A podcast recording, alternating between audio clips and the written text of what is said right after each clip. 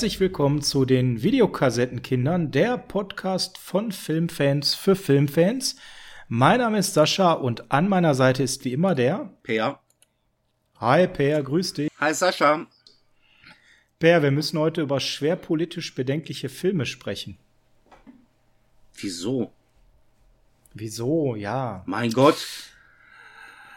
Ist doch ganz klar, Frauen gehören am Herd, der Mann gehört an die Waffe und alles andere ist egal. Mit 100 durch die Innenstadt, die 80er sind zurück. Die 80er sind zurück und können die 80er eigentlich besser präsentiert werden als von jemandem, der nicht Honig isst, sondern Bienen kaut, Per? Du meinst der, der, wenn er ein Ei essen will, das Huhn pellt? Genau der, der, der gestern verstorben ist, aber heute schon wieder deutlich auf dem Wege der Besserung. Dann kann's nur Chuck Norris sein. Genau, also wir gehen ultimativ in, ja, man muss es sagen, nach so vielen Jahren die Trash-Ecke der 80er. Canon Group, wir haben hervorragende Kritiken bekommen. Vielen Dank dafür aus der Community zu den Top 5 Canon-Films, dass wir da ja wirklich ein paar Perlen rausgezogen haben. Da haben unsere Hörer nicht mitgerechnet, Per, das kann man schon sagen. Ja, ist auch schön, wenn die Leute durch uns den einen oder anderen Film vielleicht entdecken oder auch wieder neu entdecken. Genau, und wir werden also spätestens bei Folge 100 werden wir alle Top 5 davon gereviewt haben, weil da sind so viele schöne Filme dabei. Ein davon, damit starten wir heute, nämlich auf Pers Wunsch einen Chuck Norris Film Missing in Action. Und ähm, an der Stelle, ja, oder beziehungsweise auf meinen Wunsch mit der Idee, dass wir einen, einen Canon-Film machen. So rum ist richtig. Per äh, Frage am Anfang zu dem Film, die wir immer haben, bevor wir jetzt gleich in die Details einsteigen, als du ihn dann jetzt gesehen hast in Vorbereitung zu dieser Podcast-Folge. Ja. Wie war's? Wie war? Also, mir hat der Film erstmal wie immer noch Spaß gemacht, muss ich ganz klar sagen. Aber ich muss auch ganz klar dazu sagen, den Film könntest du heute nicht mehr so bringen. Auf keinen Fall. Erzähl mal ganz kurz für alle, die, die den noch nicht gesehen haben und das nach unserem Podcast machen werden, warum. Es ist einfach, ja, wie soll ich sagen? Das sind so Sachen wie das politische Bild, äh, Weltbild. Wie gehe ich jetzt mit Asiaten um? Wie gehe ich mit einer Bewältigung eines Kriegstraumas um? Wie gehe ich mit Frauen um? Also wenn sich Chuck Norris dann auszieht mit so Sätzen dann kommt wie drehen Sie sich um, ich bin ein bisschen schüchtern, weil so ein Bengel ohne Hose verschlägt Ihnen die Sprache. Das kannst du heute nicht mehr bringen. Sorry. Also man muss es mal ganz äh, klar sagen, wir reden über B-Movies, wir reden über heutzutage sicherlich auch Trash und wir reden über eine Weltanschauung der 80er, die äh, heutzutage zutiefst bedenklich ist. Love it or leave it muss man an der Stelle, glaube ich, noch mal deutlicher sagen als bei manch anderen Filmen, die wir besprochen haben. Ähm, ja, und der Film war damals schon grenzwertig und 40 Jahre oder fast 40 Jahre später ist der, ähm, uh, muss man ihn wirklich mit viel Humor nehmen. Aber äh, eine Frage. Waren das wirklich für uns auch damals schon B-Filme? Also für mich waren Canon-Filme eigentlich immer so ein Zeichen, ich werde Spaß haben und ich habe die nie als B-Filme angesehen. Ich war auch in dem einen oder anderen drin im Kino. Nee, würde ich auch nicht sagen, dass das damals B-Filme waren. Also natürlich vom Budget her waren es keine, keine Blockbuster-Filme. Ähm, aber es waren für uns sicherlich auch keine B-Filme. Hm, Produktionskosten waren 2,5 Millionen Dollar damals. Der Film konnte trotzdem recht aufwendig und professionell aussehen, weil die kompletten Dreharbeiten komplett auf den Philippinen stattgefunden haben. Ähm, das hat eine Menge Produktionskosten gespart. Allerdings brachte das so ein paar andere spannende Effekte, weil man hat irgendwie typisch Ken-Film halt, man hat Chuck Norris bestellt, man hat den Regisseur bestellt an der Stelle, Joseph Zito, und hat ganz vergessen, dass auf den Philippinen zu der Zeit Regenzeit war. Das heißt, immer wenn man Regen gebraucht hatte, war das optimal, weil das eigentlich immer geregnet hat. Aber für die Szenen, wo man so Regen gar nicht gebrauchen konnte, tja, die musste man schieben und schieben, weswegen diese Produktion am Ende auch doch ein bisschen länger gedauert hat als geplant. das ist so typisch Ken-Films, ne? Also ganz viel gemacht, aber manchmal halt nicht mit dem ganz durchdachten Plan. Ist natürlich ein guter Einstand, wenn du als Schauspieler auch dann gerade deinen ersten Canon-Film drehst. Weil Missing in Action war ja nun mal der Grundstein für die Canon-Filme. Und der hat sich ja auch nicht äh, da schlecht bezahlen lassen. Also wenn man bedenkt, nur für die Unterzeichnung des Vertrages, dass er jetzt, ich glaube, sieben Jahre waren es, für Canon, ex äh, ja, ein exklusiv ist so eine Sache, aber für Canon drehen sollte, hat er nur für diese Unterzeichnung des Vertrages schon eine Million gekriegt. Mit der Hintergeschichte, Hintergrundgeschichte, jeder weitere Film spielt ihn auch noch eine Million in die Kasse. Das war damals viel Geld, ne? Das war verdammt viel Geld. Und ja, Missing in Action war ja nicht nur das Problem mit dem Regen. Das Problem war ja noch ein anderes, nämlich das Partnerstudio Warner Bros., was denen ja auch noch ein bisschen Probleme bereitet hat. Ja, da kommen wir auch gleich mal zu. Bevor wir jetzt weiter in den Film einsteigen, ne, Love It or Leave It, ich würde euch ganz gerne mal die Rezession des Lexikon des internationalen Films vorlesen und dann wisst ihr, ob ihr danach äh, überhaupt Spaß an dem Film haben werdet oder nicht. Die Story ist gespickt mit rassistischen Durchhalteparoden und von eindeutiger politischer Parteinahme bestimmt, wobei dem Zuschauer suggeriert wird, dass der Zweck die Mittel heiligt. Ein menschenverachtendes Machwerk. Gut, Ronald Reagan wird es geliebt haben. Genau, also der, die Republikaner in Amerika fanden diesen Film ganz toll. Ähm, für uns Europäer ist es sicherlich eine damals gute Actionunterhaltung gewesen. Mit so viel Abstand heute muss man ganz klar sagen, wenn ihr B-Movie Action Trash mit Chuck Norris haben wollt, der immer noch meines Erachtens nach gut gealtert ist, ihr könnt den Kopf ausschalten und hinterfragt das alles nicht so. Habt Spaß, seid dabei, schaltet ein. Für alle anderen, ah, lasst lieber die Finger weg, da gibt's Filme, die etwas äh, zugänglicher sind. Per, wir steigen mal ein in den Film ganz kurz zur Handlung. Die ist ja in zwei Minuten eigentlich komplett für den ganzen Film erzählt. Chuck Norris spielt James Braddock. Der hat im Vietnamkrieg, äh, war der in einem Gefangenenlager, konnte dort entkommen, kommt zehn Jahre später nach Vietnam zurück, weil er herausgefunden hat, dass da immer noch amerikanische Soldaten gefangen sind. Und ähm, da er da irgendwo ziemlich alleine ist auf weiter Flur, beschließt er auf eigener Faust, die zu befreien und zieht dann in den Kampf, um seine amerikanischen Soldatenkumpels zu befreien. Ich glaube, das reicht an Handlung. Viel mehr passiert da nicht. Der Rest ist, äh, müsste ich jetzt irgendwelche Gewehre nachmachen oder so. Ja, das ist eigentlich die Handlung von Missing in Action, oder? Richtig. Und wer jetzt glaubt, man hätte jetzt einfach nur billig Rambo 2 kopiert, nee, Rambo 2 kam ein Jahr später. Mit der ähnlichen Handlung. Wollte gerade sagen, also wenn ist Rambo 2 eher so, hm? Aber Rambo 2 ein Jahr später, Per, ist ja ein guter Hinweis. Du kannst uns direkt vielleicht am Anfang mal mitnehmen auf die Reise zu der Abgrenzung Missing in Action von 1984 und dem Prequel, was danach kam, Missing in Action 2, die Rückkehr 1985, denn da gibt's so eine Studio-Besonderheit, typisch Canon-Films halt. Ja, Canon ist damals hingegangen, hatten zu dem Zeitpunkt noch nicht so ganz den Eigenvertrieb ihrer Filme übernommen und hatten damals eine Partnerschaft mit Warner Brothers. Was dazu auch führte, dass die City Cobra von Canon Film über Warner veröffentlicht wurde. Und man hatte da bei diesem Film Missing in Action eine kongeniale äh, Idee laut deren Meinung, dass die eigentlich Teil 1 und Teil 2 drehen. Und in Teil zwei sollte es eigentlich die Rückkehr nach Vietnam geben, wo er dann noch weitere Kriegsgefangene befreit.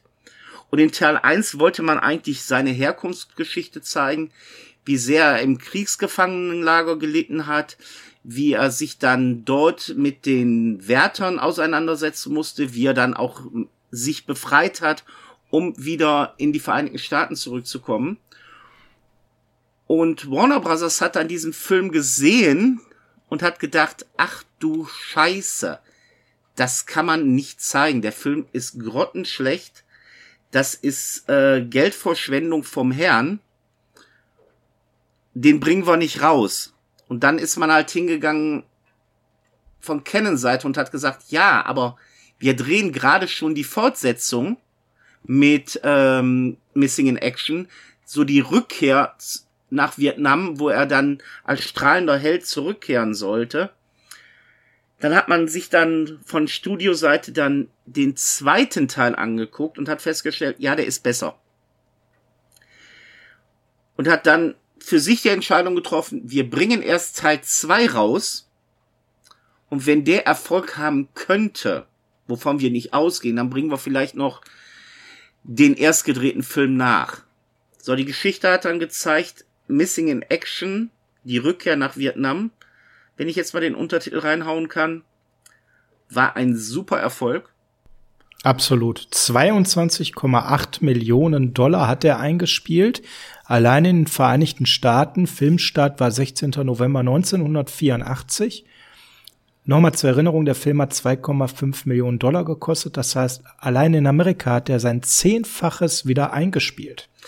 Richtig. Und das Einzige, was man für diesen Film machen musste, man musste ein paar Änderungen vornehmen, weil man konnte sich ja nicht wie geplant auf Teil 1 beziehen, wo er noch in Vietnam war, hat dementsprechend ein paar Änderungen vorgenommen, fällt auch nicht wirklich auf. Ja, und wie gesagt, der Film war ein Erfolg. Das Studio hat gesagt, yo, wir hauen jetzt Missing in Action 2 raus. Wir nennen ihn dann The Beginning. Oder wie er in Deutschland hieß, der Anfang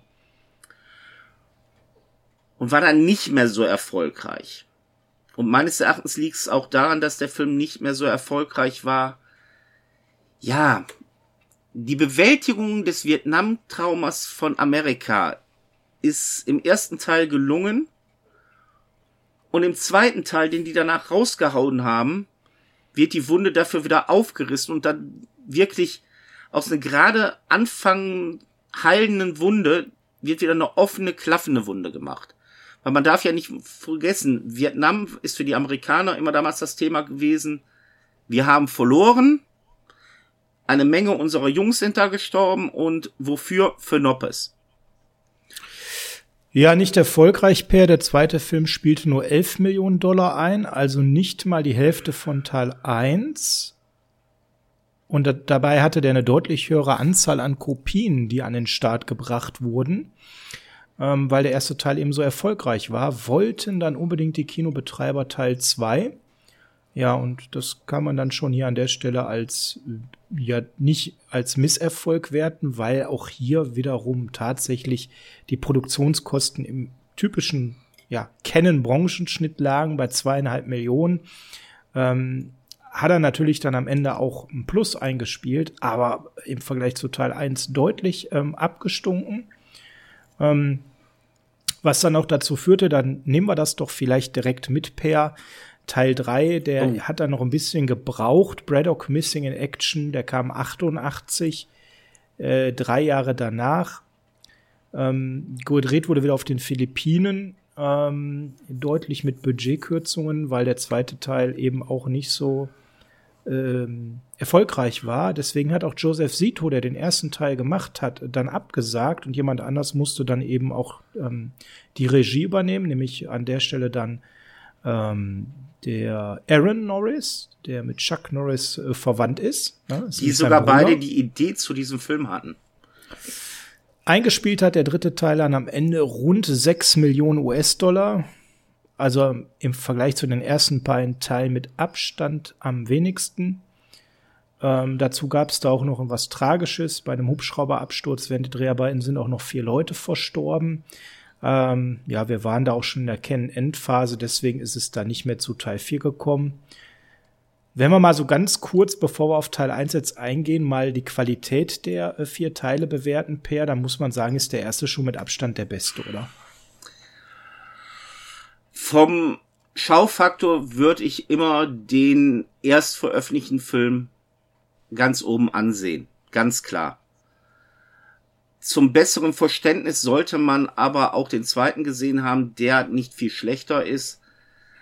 Es ist nur eine ganz andere Art von Film. Der dritte, ja, also diese, ich fahre zurück nach Vietnam und will mein Kind zurückholen war damals zwar ein heißes Thema, weil es in der Realität halt so war, dass viele Amerikaner, die damals da gekämpft haben, zu dem Zeitpunkt versucht haben, ihre Kinder, die nun mal auch noch da lebten, nach Amerika zu holen.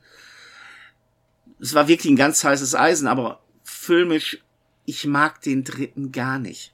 Ich komme also wirklich nicht auf den klar. Ja, wir schauen mal jetzt natürlich, also ich sehe es ähnlich, ich finde den ersten mit Abstand am besten. Ich fand den zweiten gar nicht so gut, wie viele den sehen und ich finde den dritten ähm, genauso wie den zweiten wenig sehenswert, muss ich ganz ehrlich sagen. Ähm, wir haben natürlich als Thema Teil 1 heute, deswegen schauen wir mal in Teil 1 und wenn wir dann natürlich schauen, wer da mitspielt, dann ja, schauen wir auf jemanden, der im Action-Bereich äh, eine Kultfigur ist und der dank vieler schlechte Witze dann noch mal so ein Revival hatte, was ja sogar noch mal zu neuen Filmen geführt hat. Ich erinnere mich an Expendables 2. Die Rede ist von Chuck Norris. Um, ähm, ein Lebenswerk-Pair, was schon seinesgleichen sucht, muss man sagen. Der Mann hat tatsächlich nur knapp 50 Filme gemacht. Das ist gar nicht so viel. Ja, andere Actiondarsteller haben da deutlich mehr runtergekurbelt. Aber darunter sind schon ziemlich legendäre Filme. Komischerweise fast alle von kennen. Fast alle von kennen und auf die schauen wir gleich. Per aber so richtig angefangen hat seine Karriere ja dank Bruce Lee, ne? Richtig. Also Bruce Lee hat und nein, es kommt jetzt nicht der Hinweis auf die Todeskralle schlägt wieder zu, sondern Bruce Lee hat davor, drei Jahre vorher, ähm, als Stunt-Koordinator gearbeitet für einen Dean Martin-Film. Und zwar war es auch eine Kinoreihe, da gibt's vier Filme von, und zwar ist das Matt Helm. Und da wurde der Film Wrecking Crew oder wie auf Deutsch hieß Rollkommando Richtig. gedreht. Wer jetzt irgendwie so leichtes Klingeln hat, ja, es gibt so leichte Bezüge auch in dem letzten Tarantino Once Up a Time in Hollywood zu diesem Film. Oh ja. Jedenfalls ist der gute Bruce Lee hingegangen und hat noch ein paar Stuntleute gebraucht, die ein bisschen kämpfen konnten und hat unter anderem dafür Chuck Norris engagiert.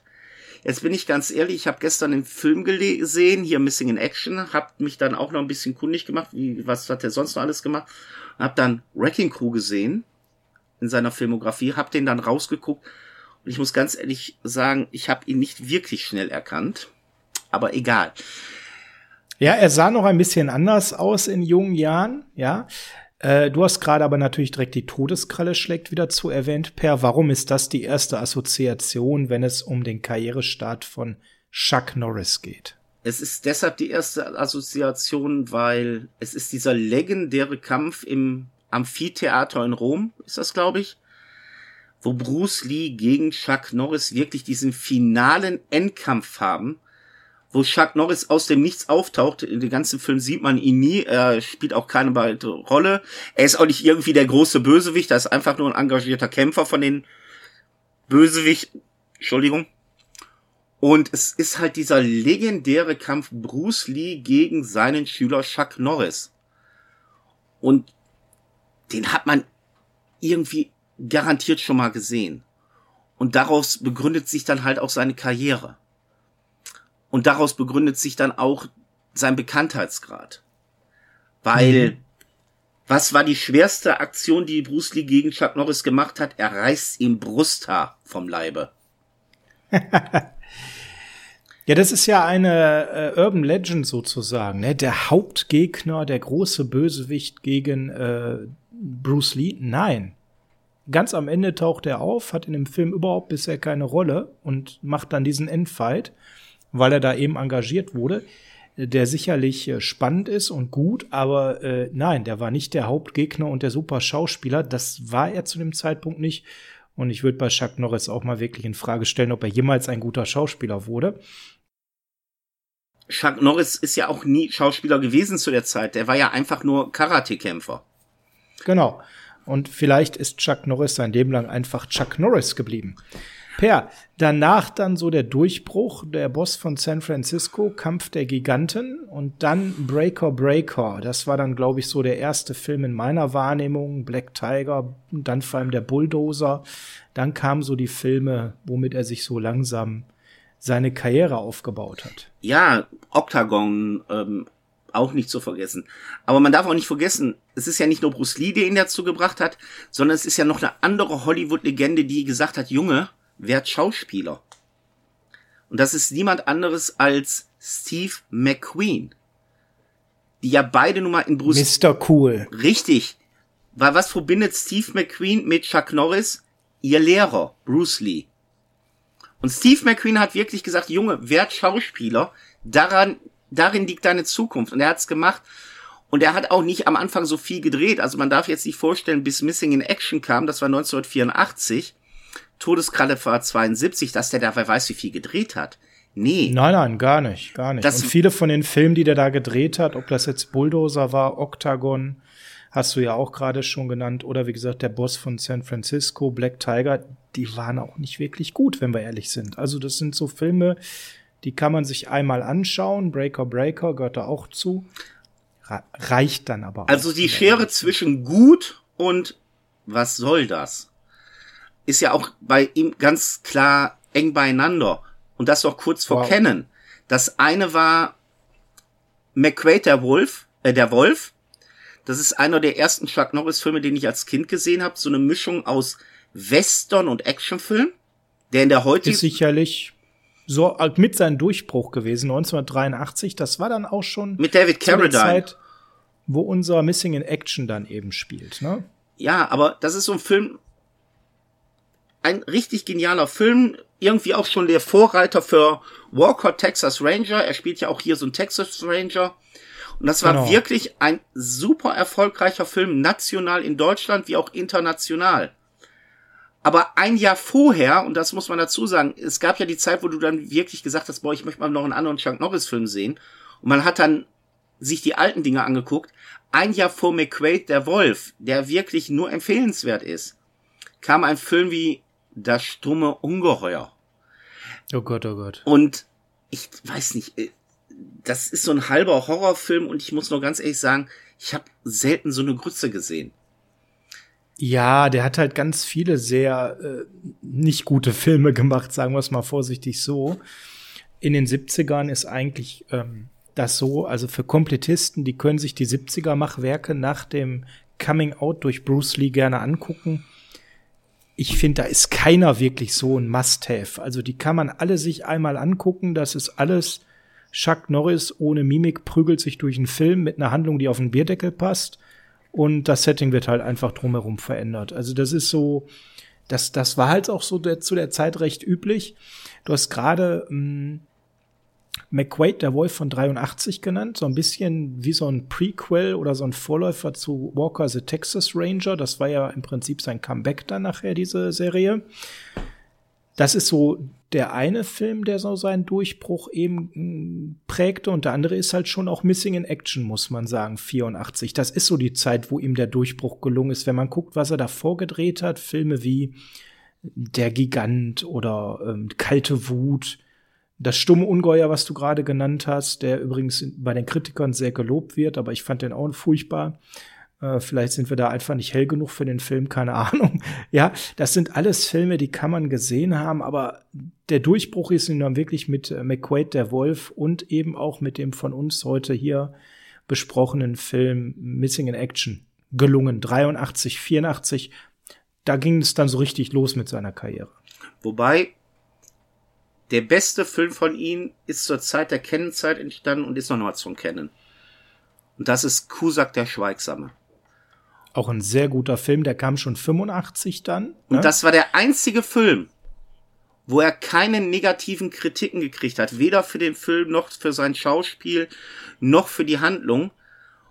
Und man kann jetzt darüber streiten, was wäre wenn, aber wären mehr Filme wie Kusak der Schweigsame gekommen, wäre Chuck Norris zur damaligen Zeit auf einen Level wie Sylvester Stallone und Arnold Schwarzenegger gewesen. So war er immer der kleinere B-Bruder.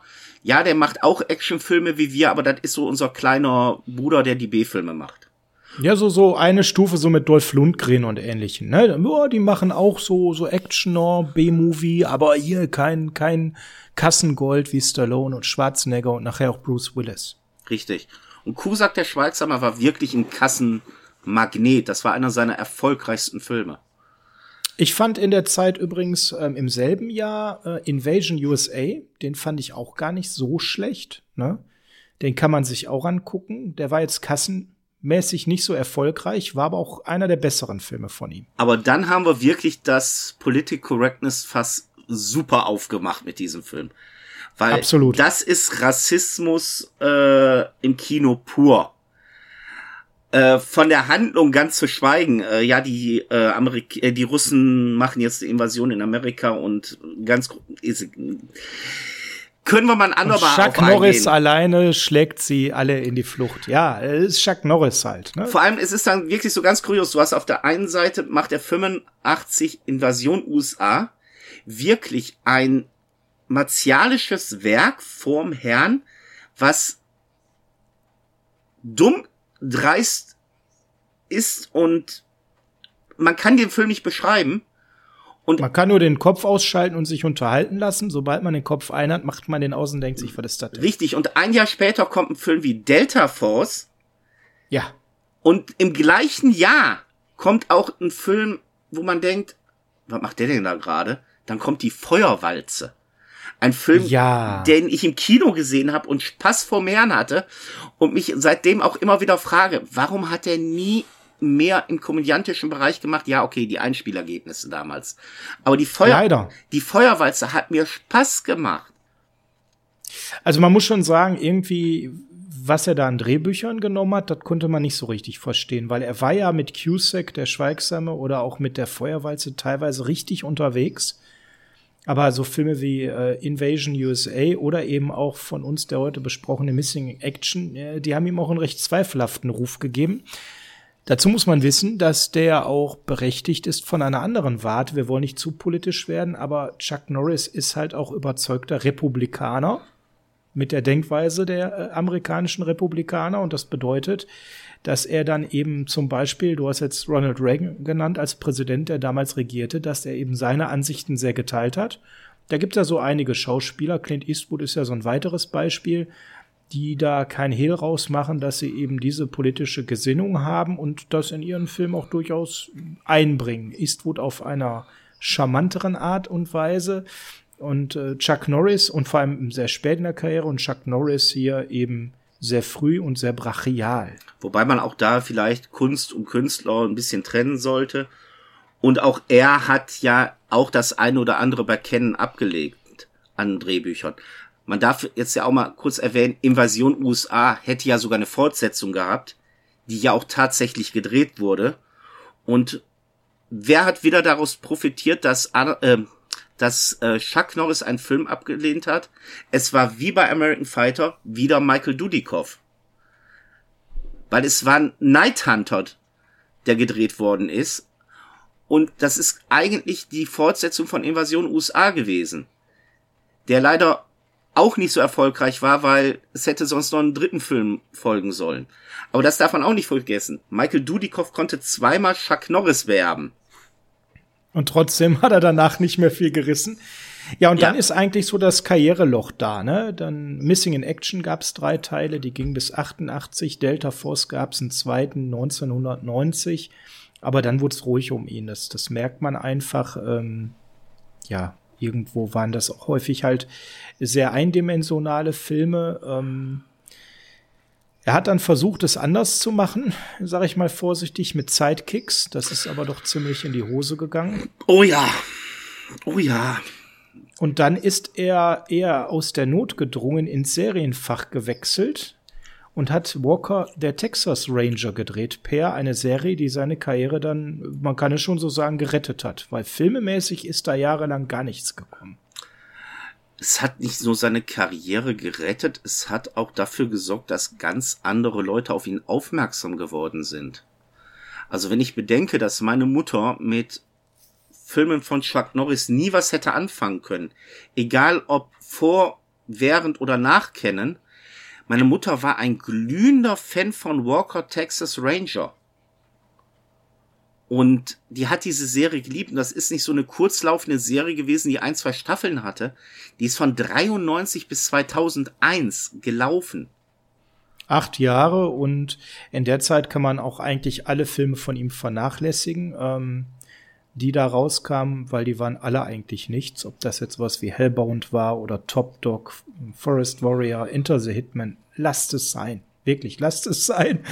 Ähm, dann wurde es ganz still um ihn und dann kam halt so dieser Hype, ne? Chuck Norris, Witze ähm, damals, ne? Das war ja dann noch mal so, ein, so eine Phase.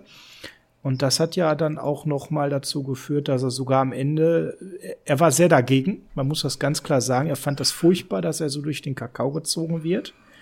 Hat da ganz viele Jahre mit gefremdelt und er hat erst wirklich so ganz zum Schluss seinen Frieden damit gemacht zum Schluss im Sinne, also er lebt ja noch, aber zum Schluss im Sinne von zum Schluss seiner Filmkarriere drehte er dann Expendables 2 auf Einladung von Sylvester Stallone per und ja, das hat dann da so sieben, acht Jahre gebraucht, um mit Chuck Norris Witzen seinen Frieden zu machen. Ne? Er macht ja selber einen. Äh, man hat, glaube ich, gesagt, äh, wir bauen irgendwie deinen Lieblings-Chuck Norris-Witz ein. Und der war, warte mal, ja.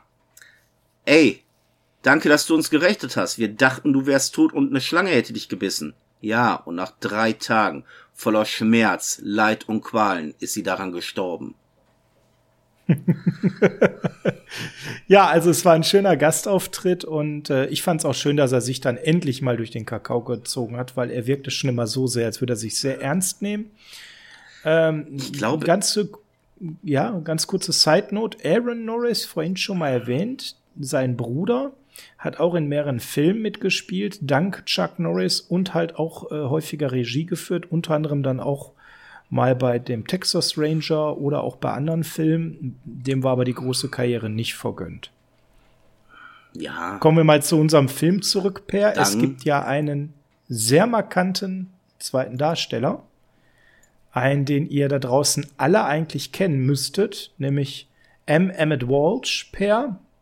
Wenn du ihn siehst, was assoziierst du als erstes mit ihm? Den kenne ich. Den kenne ich. Und dann ist man aber überlegen, woher kennst du den? Und ich sag mal so, es wird einem nicht sofort ein Film mit ihm einfallen, weil im Gegensatz zu Missing in Action spielt er nie wirklich so aktiv in einem Film kontinuierlich mit.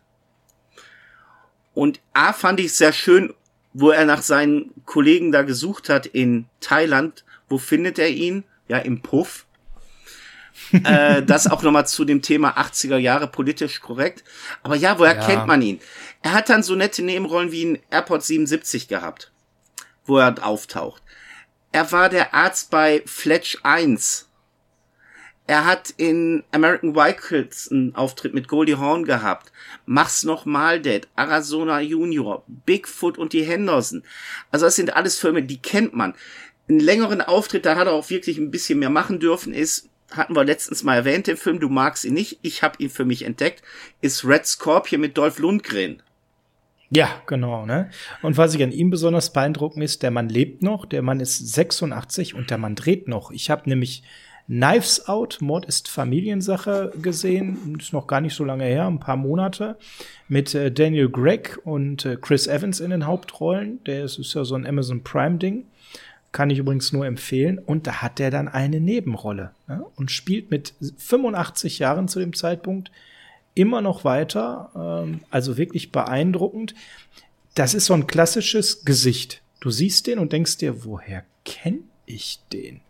Der Mann hat in knapp 200 Produktionen mitgespielt ist durch ganz viele Serien schon in den 50ern und 60ern Jahren gelaufen. Das heißt, ihr könnt den schon in den 60ern bei Heiße Spuren oder Bonanza, der Chef oder wie auch immer die ganzen Serien hießen, ähm, gesehen haben. Oder bei den 70er Jahre Serien wie zum Beispiel die Waltons oder ähm, Sheriff ohne Colt und Tadel. Äh, dann natürlich da schon in Filmen. Ich zum Beispiel habe den in recht jungen Jahren bei Serpico als Chief Gallagher entdeckt. Den habe ich danach noch mal reingeschmissen, habe gedacht, Mensch, verdammt, das steht da drin. Den schmeißt du jetzt mal rein. Serpico ist eh ein genialer Film. Wolltest du mal wieder gucken, welche Rolle spielt der denn? Und da war der noch jung im Sinne von, er war nicht mal 40 Jahre alt.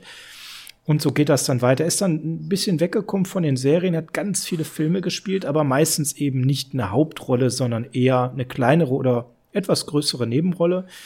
Äh, Dr. Joseph Dolan in Fletch, der Troublemaker, hast du schon genannt. Da ist er auch bei mir hängen geblieben. Er war aber auch der Half in Critters. Ne? Oder ähm, Bigfoot und die Henderson. Dort hat er dann George Henderson Senior, den, den Großvater, gespielt. Auch eine grandiose Komödie übrigens. Red Scorpion hast du gerade genannt. Also, das ist ein Gesicht, den kennt ihr einfach. Und ähm, wie gesagt, beeindruckend ist, dass der Mann immer noch dreht und äh, jetzt tatsächlich mittlerweile so ganz viel bei so Amazon-Produktionen, Knives Out oder auch bei Sneaky Pete, die Serie. Ähm, der ist immer noch aktiv, finde ich genial.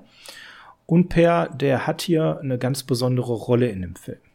Ja, er ist so der, ja, wie soll man sagen, Buddy von Chuck Norris ähm, oder alte Bekannte, der Chuck Norris ja dann auch zurück über Thailand nach Vietnam bringt. Nebenbei, Thailand grenzt nicht an Vietnam. Aber. Egal, das ist ja egal. Hauptsache, Ronald Reagans Gedankengut wird transportiert. Genau. Und es ist dann auch sehr angenehm, wenn die Jungs sich wieder treffen, wo es gerade eine Schlägerei mit ihm gibt. Ja, und wie innig diese Freundschaft ist, merkt man ja daran auch, Chuck Norris ist sofort bereit, ihm zu helfen, aus dieser Schlägerei rauszukommen, wenn er mit dem Preis runtergeht für das Überführen von ihm nach Vietnam. Wir starten mhm. mit Summe 1000, äh, mit, sag ich mal, 10.000 nee, hör mal, ist mir zu teuer, dann kriegt der Gute was auf die Fresse, äh, 8000, nee, ist mir zu teuer, kriegt der noch was auf die Fresse, hör mal, wir waren noch bei 1000, nee, das ist so peng, noch eins auf die Schnauze, ja, 1000 ist okay, okay, jetzt helfe ich dir. Also das ist schon mal nett, wie die miteinander umgehen. Ja, absolut, absolut. Aber er hat eine Eiser aber er hat eine eiserne Regel, ich setze keinen Fuß an Land.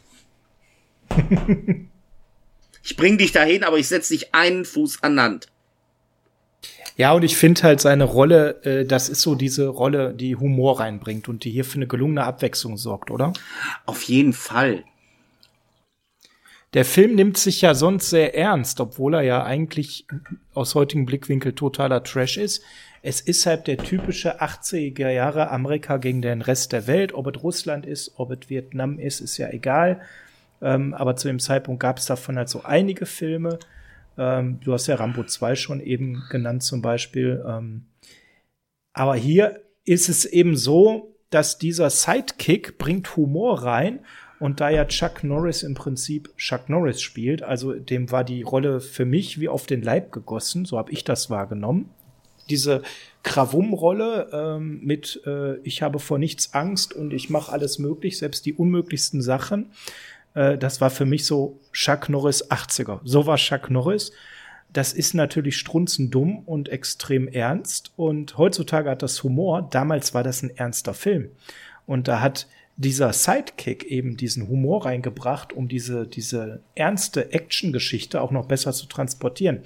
So habe ich das damals wahrgenommen. Heutzutage denke ich mir, der ganze Film ist Hannebüchen und er ist noch der Lustige obendrauf.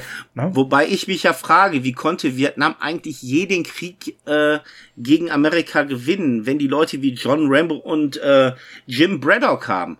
Weil die Leute haben ja schon im Alleingang Vietnam platt gemacht. Die beiden zusammen, also bitte. Von den ganzen ja, anderen gut. Filmcharakteren, die es dann noch in etlichen B-Movies und C-Movies gab, ganz zu schweigen. Du sagst es ja richtig, die Amerikaner haben da so ein Trauma auch verarbeiten müssen in solchen Filmen. Das merkt man ganz deutlich.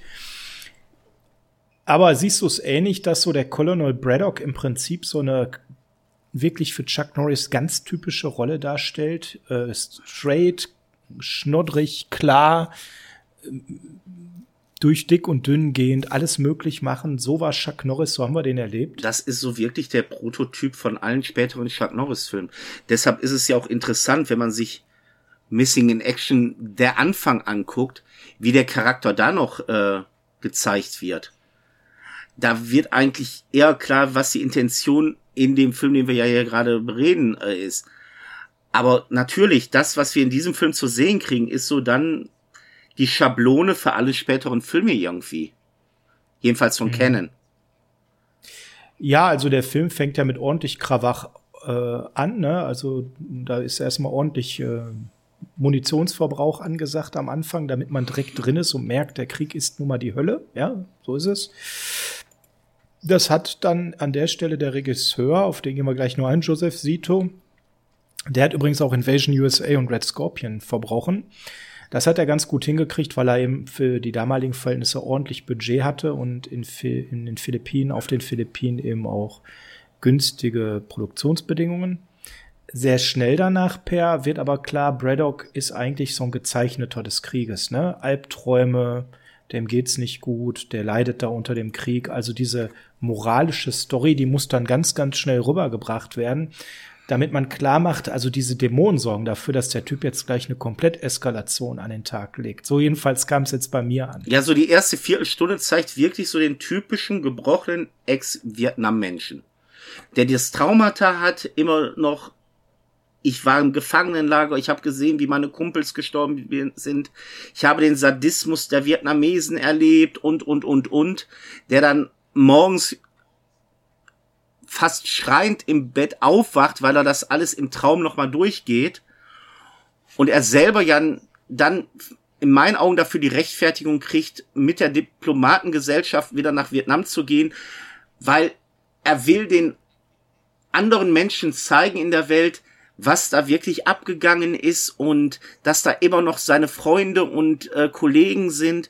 Und dann gibt's ja diese schöne Szene ganz am Anfang, wo die dieses, vor diesem Gremium sind, wo dann mehrere vietnamesische Bauern reingeholt werden und befragt werden, ja, kennt ihr diesen Mann? Und die dann alle so nach dem Motto arbeiten, ja, das ist ein ganz böser Mann, das ist ein Vergewaltiger, das ist ein Mörder, das ist ein Kindsmörder und, und. Da wird ihm natürlich direkt Unrecht getan, weil alle vietnamesischen Bauern sind Lügner und böse. Ne? Ja, na, Moment, das ist jetzt die falsche Aussage. Ich fand es eher interessant, dass er dann da hingeht, an denen vorbei und die alle so den Kopf senken, weil sie es ja nicht gesagt haben, sondern es wird gesagt, sie hätten es gesagt. Und die stehen dann alle so wirklich wie ein begossener Pudel und er steht dann vor diesem letzten alten Mann und sagt, hör mal, äh, ich weiß, das tut dir leid, weil das kriegt er auch kurz gesagt, dass immer, das ist, und er dann nur sagt, ja, immer alles in Ordnung, ich kann es verstehen. So nach dem Motto, wenn ihr das jetzt hier nicht unterstützt, was die sagen, seid ihr die Nächsten, die im nächsten Graben tot mit durchschnittener Kehle liegen. Wo man auch nochmal die Menschlichkeit von Braddock zeigen will. Was ja. fünf Minuten später passiert, ist eine andere Sache. Weil wer Böses gegen Braddock will und wo Braddock sagt, du bist böse, der hat da nichts mehr zu lachen. Und ja, man tut ihm ja ganz unrecht, ne? Und an der Stelle, es kommt halt auch heutzutage noch so rüber. Das meine ich mit diesem sehr klischeehaft rassistischen. Alle Vietnamesen sind die Bösen. Da gibt's auch keine Guten unter den Bösen. Die sind schlicht einfach alle böse. Und Braddock ist halt der, der klassische amerikanische Held mit der weißen Weste, wo alles in Ordnung ist.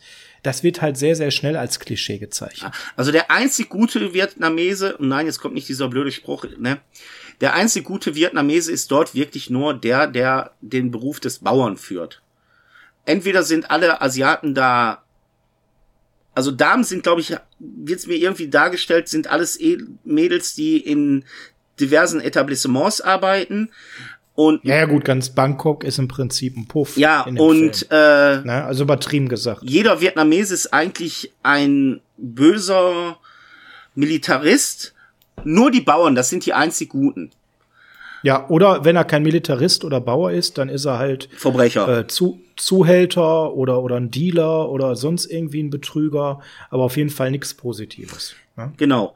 Aber es ist ja auch bei dieser kleinen, bei diesem kleinen Symposium am Anfang, da ist ja noch ein sehr bekannter Schauspieler zu sehen. Nämlich Jane Song. Ja, der sich unter Wert hier meines Erachtens nach verkauft. Ja, äh, unter wenn wir ehrlich sind. Also ich habe schon Schlimmeres mit ihm gesehen. Klar, es ist so derjenige, der hätte hier Zulu in Raumschiff Enterprise spielen können, wenn nicht George Takei das gemacht hätte. Aber das ist so man, ja, ja, den kennt man. Der hat in diversen Serien mitgemacht, wie Genie. Hat aber auch in Filmen mitgemacht wie Chinatown, die unglaubliche Reise in einem verrückten Flugzeug den hast du dann auch ein Jahr vor Missing in Action oder im gleichen Jahr gesehen in Die Herrschaft der Ninja. Er spielt dann immer so, ja, zum Teil doch den bösen Asiaten. Hier Big Trouble in Little China, da war er der ganze große Oberbösewicht. Ja, kommen wir zum Film, kommen wir zum Film nochmal zurück. Im Prinzip ist es dann so, dass Chuck Norris merkt, dass eh alle äh, böse sind, außer er und Diplomatie ist für den Arsch, ne? Das ist halt alles so ein abgekatertes Spiel, was eh nicht zum Erfolg führt. Ganz spannend ist ja auch die Szene mit der Diplomatin. Erst ist er da total verhalten, weil ist ja eine Diplomatin und Diplomatie ist Blödsinn. Ja, ich bin der Obermacho und ich löse das mit anderen Mitteln. Und dann macht er die einfach mal so klar, ne? Ja, Moment. Er, was heißt klar? Er geht dahin. Sie meint, er will sie klar machen. Im Großen und Ganzen braucht er nur eine Ausrede, um jetzt auf Erkundungstour zu gehen, weil ihm die ganze Diplomatie-Sache da gehörig auf den Sack geht, auf gut Deutsch gesagt. So kann man das sagen, ja. Den interessiert nicht, was da geredet wird, ob es jetzt heißt, ja, wir haben Gefangene oder nein, wir haben keine Gefangene. Für ihn ist klar, da sind Gefangene. So, ja. also ist es für ihn so die Sache, er geht dann nachts auf Erkundungstour, mal eben ins Privatgemach von unserem äh, Kollegen Hong, der da den General spielt, der das ganze Symposium leitet und hält ihm das Messer an die Kehle, so nach dem Motto, so, du sagst mir jetzt, wo die sind oder ich schneide dir die Gurgel durch. Also ganz anders als Diplomatie. Diplo was? Genau. So, und was passiert? Ganz klar, er, man versucht ja am Anfang noch zu zeigen, ja, so ganz böse ist unser Braddock nicht. Ja, und ist ja auch noch ein guter Lover. Ne? Da komme ich nochmal zur Diplomatin zurück, weil das sind schon Szenen, die sind dann wirklich absurd. Das muss man ganz klar sagen. Ja, wobei die Idee ist ja ganz klar. Durch ein Missgeschick stirbt ja der General. Er flüchtet zurück ins Hotel, landet dann wieder bei der anderen Diplomatin. Die Tür wird aufgerissen. Wo ist, äh, ja, der ist hier. Äh, war der die ganze Zeit da? Ja. Äh, der ist nicht weg gewesen. Nein ja, dann kann der das nicht gewesen sein. Äh, sie werden des Landes verwiesen. Ja, also, ja.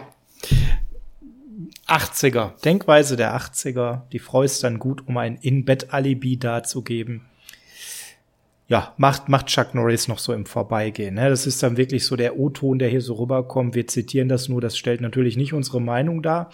Also so viel zum Thema auch der Rolle der Frau, das hast du ja am Anfang angedeutet hier in dem Film.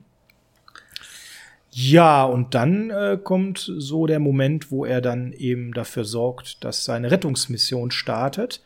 Ähm, dazu muss man sagen, dass äh, Sito als Regisseur sich dann so die restliche Action nach dem starken Opener so für die letzte halbe Stunde aufbewahrt und da dann im M. Emmett Walsh als Buddy-Sidekick, als alter Kumpel und als, ich sag mal, Beschaffer von allem, was er so braucht, dann in Szene setzt. Per, was beschafft denn der so? Da sind ein paar lustige Sachen dabei. Also als erstes geht es mal darum, dass man ein schönes Speedboot braucht. Ja, aber nicht irgendeins. Ja, das Speedboot vom Herrn. Schön bewaffnet. Ein kugelsicheres Gummispeedboot. Mit Hai-Gesicht vorne auf jeden einzelnen der Bojen. Auch da nett, äh, das Ding soll nachher am Anfang 20.000 kosten. Und wieso kriegt er es billiger? Jetzt sind wir bei 80er Jahre Logik, weil er ist auf diesem Boot, hat das Maschinengewehr in der Hand, legt's an und sagt, hör mal, was soll das kosten? 20. Durchziehen, was? Äh, 18? Er überlegt lieber nochmal. Man einigt sich, glaube ich, dann auf 5 oder 7.000. Ist ein faires Geschäft. Also wenn man mir eine Knarre am Hals hält und sagt, hör mal, äh, kriege ich das auch billiger? Natürlich ist es meine freie Entscheidung, dass ich dann sage, natürlich. Und einen Helikopter brauchen die Jungs noch. Darf man genau. auch nicht vergessen. Ist natürlich überhaupt gar kein Problem, den noch mal eben zu besorgen. Und zwar mit besonders großer Reichweite. Natürlich. Ja. Also ihr merkt an der Stelle dann, äh, M. Emmett Walsh hat da nicht nur eine lustige Rolle, eine launige Rolle, sondern ganz besondere Aufgaben.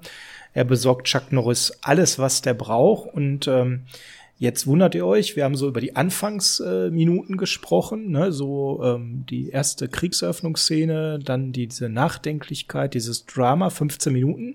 Dann haben wir ein bisschen was dazwischen besprochen, das geht aber auch nicht so lange. Und jetzt reden wir über die letzte halbe Stunde, wo Action ist. Ja, dazwischen ist auch Leerlauf, Per, das muss man ganz ehrlich sagen. Ne? Ah, Leerlauf, also für ein also sie füllen die Lehre noch immer vernünftig, so dass ich nicht sage, ja, ich gehe jetzt mal zehn Minuten auf Toilette und mach da was. Nee, das nicht, aber es passiert jetzt auch nicht permanent was, sondern die Action ist wirklich dann in der letzten halben Stunde. Der Film geht irgendwie um die 100 Minuten, glaube ich. Ja, also es, wenn man bedenkt, dass ich eigentlich gedacht habe, also ich hatte den Film wirklich in Erinnerung, die werden länger in Vietnam und stellt fest, da sind die erst so im letzten Drittel, habe ich fest dann für mich doch gesagt, oh Mann, da hast dich jetzt aber deine Erinnerung deutlich getäuscht. Das ging mir aber auch tatsächlich so, ne? Und es geht natürlich am Schluss wirklich ratzfax, also ab dem Moment, wo die wirklich in Vietnam sind, äh, geht es ja wirklich nur noch darum, ganz schnell die Jungs da aus dem Kriegsgefangenenlager rauszuholen. Sein Kollege kriegt ja am Schluss auch noch mal, weil er betritt ja nicht festen Boden, auch noch mal sein heroischen... Nein, wird er, wird er nie tun. Wird er nie Nein, tun. also, hör mal, ich mach das, aber ich betritt keinen Boden. Du klar weißt. Äh, er kriegt ja am Schluss auch noch so seinen Heldentod, indem er ja Braddock mit dem befreiten Kriegsgefangenen Feuerschutz gibt. Und auch da nochmal, ja, ich mag vielleicht so der eine oder andere sein, der nicht alles so koscher macht, aber ich bin Patriot. Ich sterbe für unsere Jungs.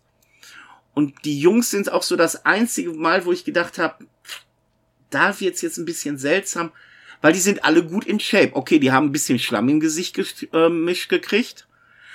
Aber wenn ich mir dann Braddock und seine Kollegen dann in der Fortsetzung angucke und gucke mir die Gefangenen an, die hier befreit werden. Also die sind echt noch gut in Shape.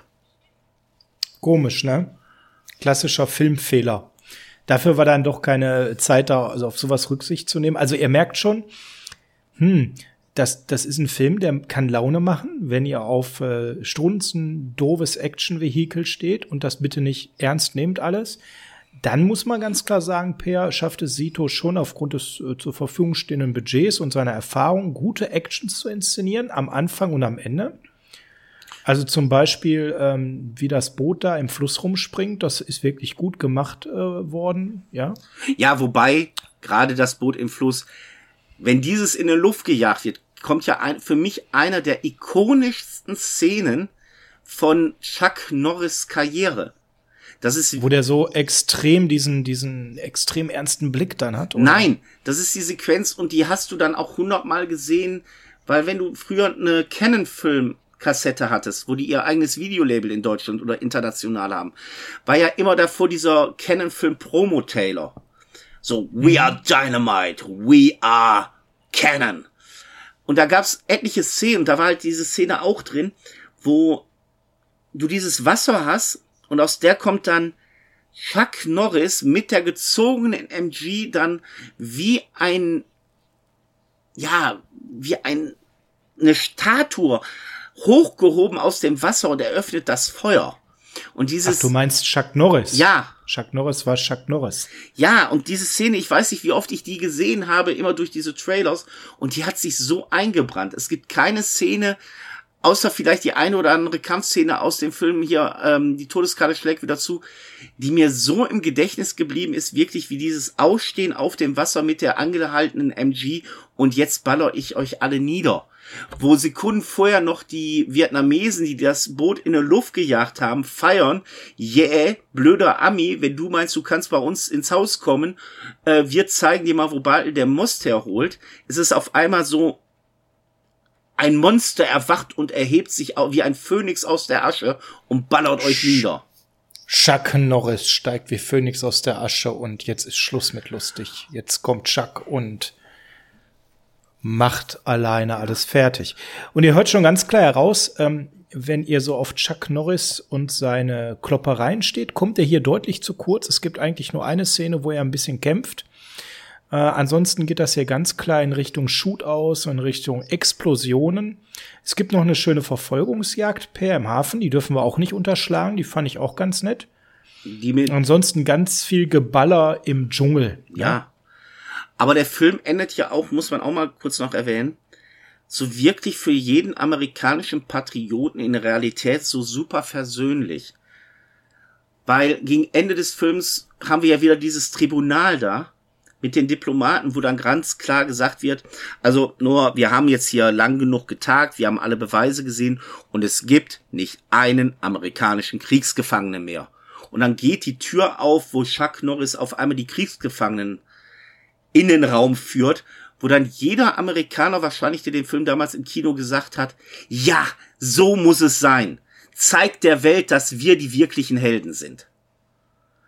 Also die werden wahrscheinlich echt mit stolz gefüllter Brust das Kino verlassen haben, in ihrem Patriotismus bestärkt und gesagt haben, USA, USA.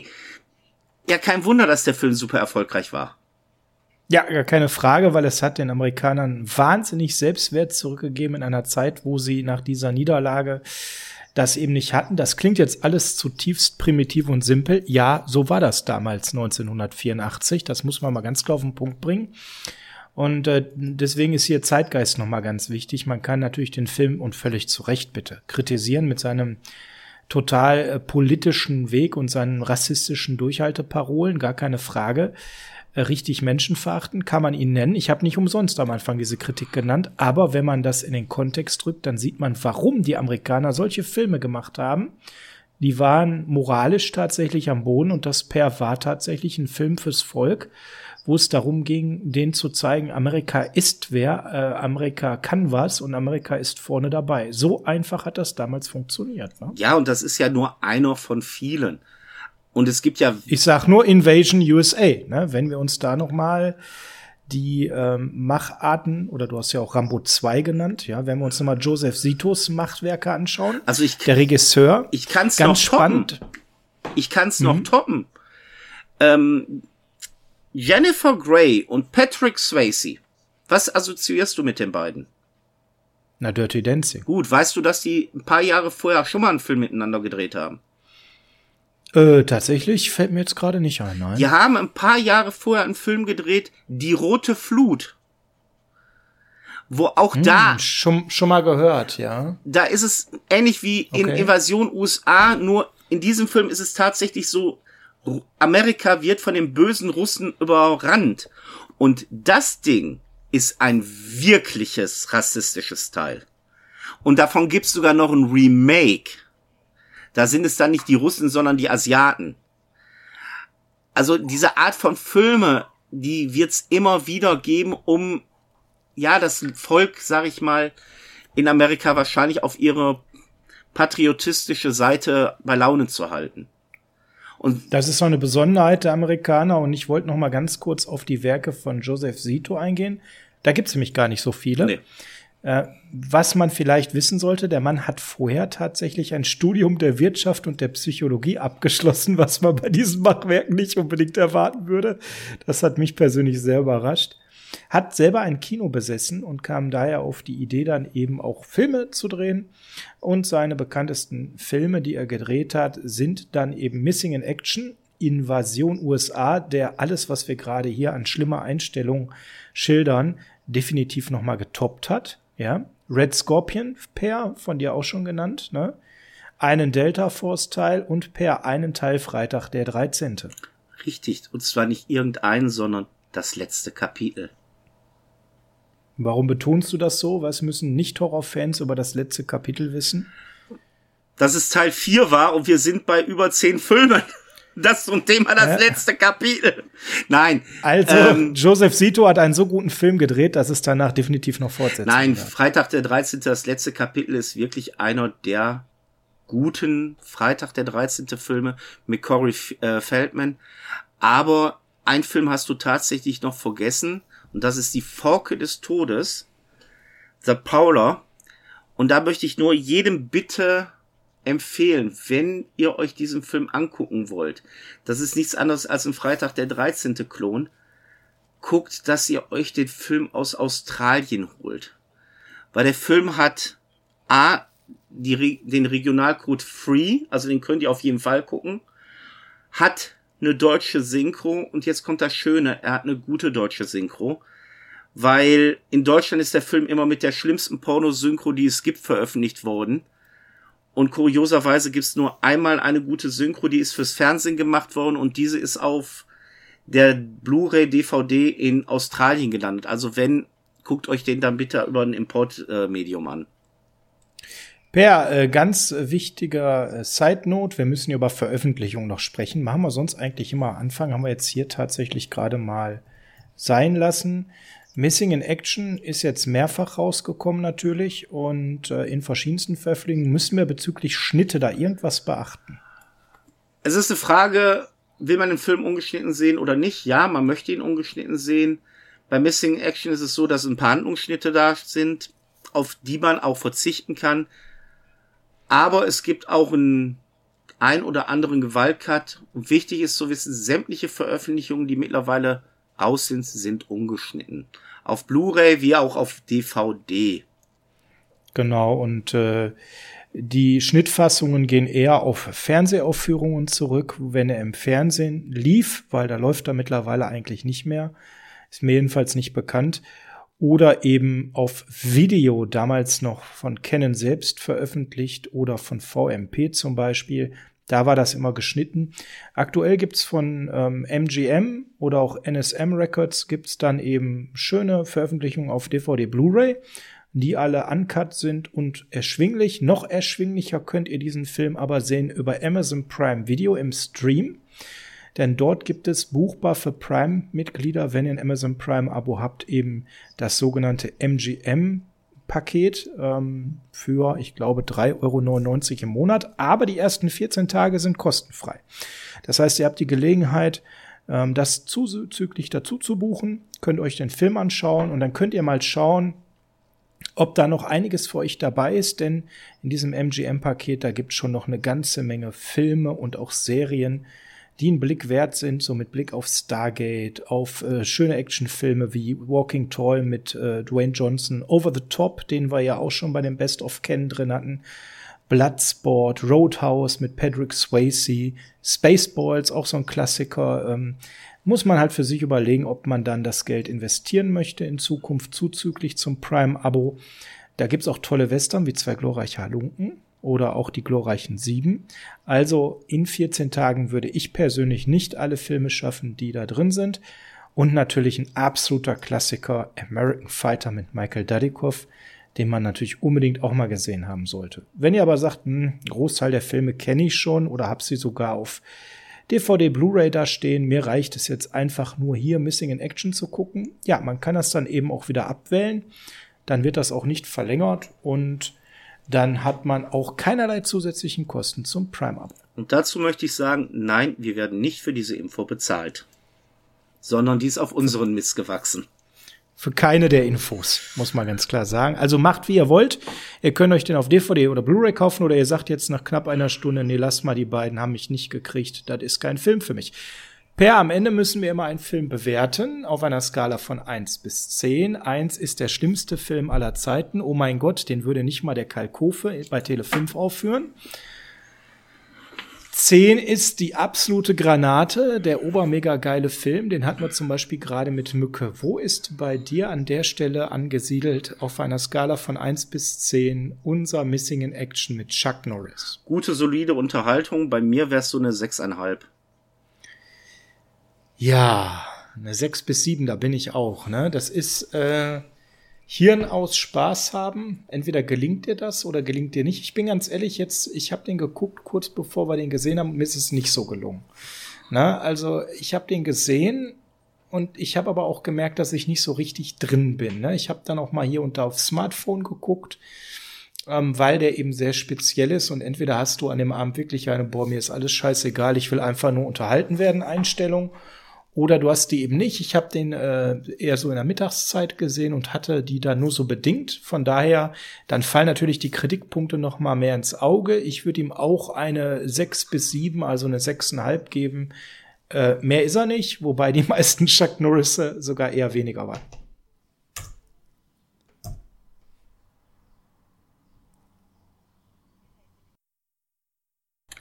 So, für die Leute, die sich jetzt über den kleinen Bruch wundern, wir haben passend zum Film tatsächlich hier gerade Missing in Action gehabt und der gute Sascha hat jetzt einen auf Chuck Norris gemacht. Ihm ist nämlich leider der Rechner ja ausgegangen, runtergefahren, wie auch immer. Der Rechner wollte ein Update haben. Dummerweise hat er es nicht mitgekriegt und er hatte jetzt erstmal die ehrenvolle Aufgabe, das Pfeil zu sichern und das hat hoffentlich geklappt. Jedenfalls würdet ihr uns jetzt heute nicht mehr an dieser Stelle hören, so dass wir unser persönliches Missing in Action passend zu diesem Film hatten. Sascha, wie geht's dir? Alles gerettet? Ja, alles wie Chuck Norris ganz easy. Ich bin jetzt einmal aus dem Wasser gestiegen mit meiner Uzi dazu. Läuft alles. Und das kurz vorm Ende, gerade auf dem Weg nach Hause und dann passiert das. Eigentlich wollten wir euch nur noch bitten, uns auf unseren Social Media Kanälen bei Twitter, Instagram zu folgen und auf unserem YouTube-Channel, wo der Per regelmäßig immer tolle Videos hochlädt, Per. Und besonders toll war das Video zu den Top 5 Kennen. Da hast du dir was ganz Besonderes einfallen lassen. Erzähl doch mal ganz kurz. Ja, wir hatten ja als vorherigen Podcasts uns überlegt, welche Canon-Filme haben uns am meisten so gereizt oder welche sind uns sehr schön in Erinnerung geblieben. Und da ihr nicht nur immer unser Logo sehen sollt, habe ich mir gedacht, füge ich auch einmal schön die Plakate ein, um die Erinnerung richtig aus der Vergangenheit nochmal aktuell in euer Gedächtnis zu brennen. Und es wäre schön, wenn ihr uns auch mal schreiben würdet, welche Canon-Filme sind bei euch so am meisten hängen geblieben und vielleicht gibt's den einen oder anderen Canon-Film, wo ihr sagt, Jungs, guckt euch den mal an und erzählt uns was zu diesem oder jenem Film. Genau, vielleicht haben wir auch einen wichtigen Ken-Film vergessen. Per, wir sind am Ende angekommen mit Ausblick auf die nächsten Folgen. Ja. Ja, und ich würde gerne zwei Sachen machen. Äh, ich bin ich nicht dran zum Wählen. Du ja. hast Missing in Action, also jetzt komm mir nicht so, mein Freund. Ah, verdammt, erwischt. Dann erzähl du. Weil ich habe gedacht, nach so einem Männer strotzenden, voll Testosteron geladenen Film wo das Blei mhm. nur durch die Luft fliegt, mhm. kann ich nicht anders und will was Französisches. Okay. Ich möchte äh, nette, kleine, leichte Unterhaltung haben. Mit einem netten, kleinen, leichten, süßen Kerl, der allerdings mitunter, wenn er im Wut gerät, schlimmer ist als Chuck Norris. Weil, nein, das kannst du nicht machen, nein! Und ich habe mir so gesagt, wir hatten jetzt Bud Spencer, so einen Held meiner Kindheit. Und ein anderer wäre Louis de Finesse.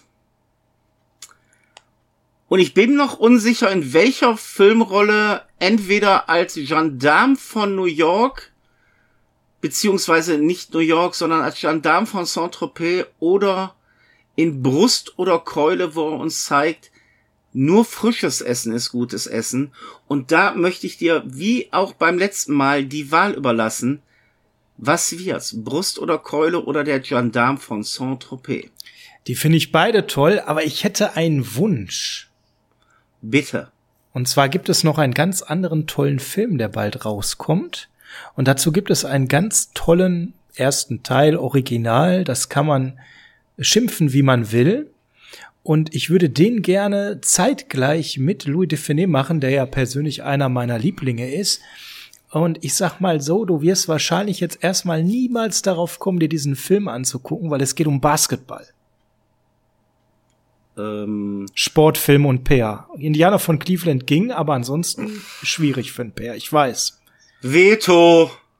Nein, ich erkläre dir jetzt aber äh, den zweiten Darsteller. Der erste ist Michael Jordan. Immer noch Veto. Ich ja. habe keinen Bock auf Sportfilme. Okay, okay. Wenn ich jetzt die anderen Darsteller gleich nenne. Ja, komm, jetzt kommt irgendwie noch irgendjemand, jetzt fangst du mit ja, den zweitbekanntesten an. Ich kenne keine Basketballspieler. Jordan, ja, durch die Werbung, aber was kommt jetzt?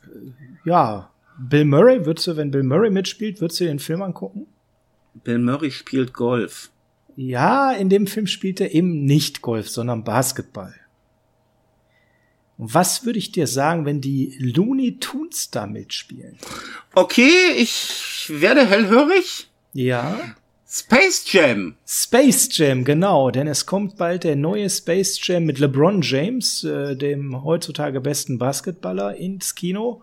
Und ich würde gerne als kleines Special müssen wir gucken, ob es zeitlich davor oder nach Louis de Funès passt, gerne das Original besprechen von 1996 Space Jam.